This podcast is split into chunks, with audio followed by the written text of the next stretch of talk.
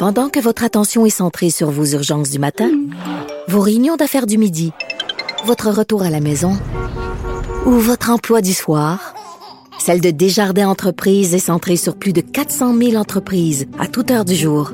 Grâce à notre connaissance des secteurs d'activité et à notre accompagnement spécialisé, nous aidons les entrepreneurs à relever chaque défi pour qu'ils puissent rester centrés sur ce qui compte, le développement de leur entreprise.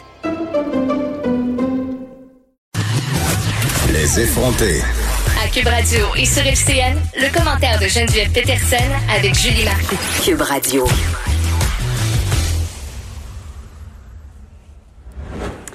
Avis aux propriétaires de chiens euh, Geneviève parce que c'est une nouvelle loi sur les chiens dangereux qui entre en vigueur aujourd'hui.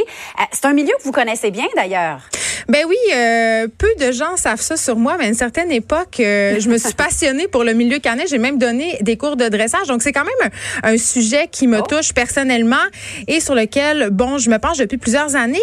Et là, bon, évidemment, aujourd'hui arrive cette loi sur les chiens dits dangereux. Et je veux juste dire, à prime abord, parce qu'il y a eu tout, euh, justement, un battage médiatique autour des chiens dits dangereux. Je comprends qu'on veut des lois, je comprends qu'on veut, on veut plus qu'il y ait des enfants, ni des adultes, par ailleurs, qui se fassent arracher la face par des pitbulls.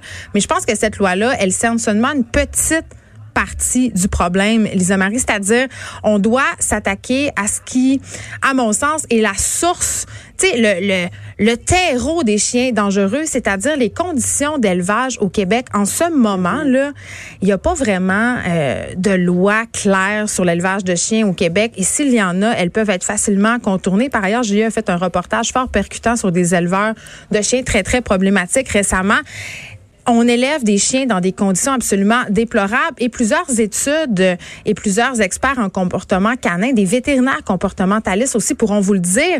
Dans la plupart des cas, les chiens dangereux, ce sont des chiens qui viennent de mauvais élevages, qui n'ont pas été sociabilisés euh, adéquatement et pour qui une sélection génétique inadéquate a été opérée. Si on réglait ça, si on réglait les conditions d'élevage au Québec, déjà on aurait une partie du problème de régler. Et, bien sûr, il y a toute la question de l'éducation. Et ce qui m'amène à dire, parce là, comment on va évaluer ces chiens-là qui sont dangereux? Ce sont les municipalités qui sont en charge euh, de le faire par le biais de vétérinaires. Or, il y a très peu de vétérinaires comportementalistes au Québec et c'est pas parce qu'un chien a mordu qu'il est forcément dangereux. Donc moi j'ai un peu peur en ce moment qu'on envoie des chiens à l'euthanasie si on veut euh, pour des mauvaises raisons.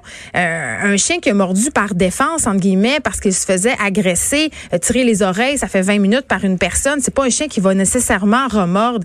Et on le sait, la répression ça a jamais rien de bon, forcer les gens à faire porter des muselières à leurs à, leurs chiens pardon.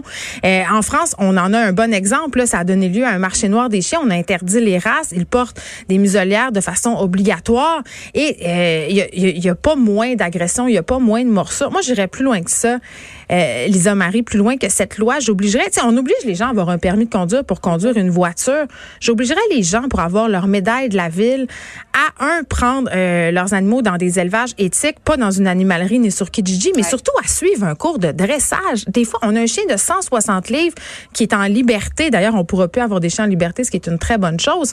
Mais euh, des gens ont des chiens comme ça sans suivre de cours, sans suivre aucune formation. Et à mon sens, si on mettait ça en place, on éviterait bien des drames.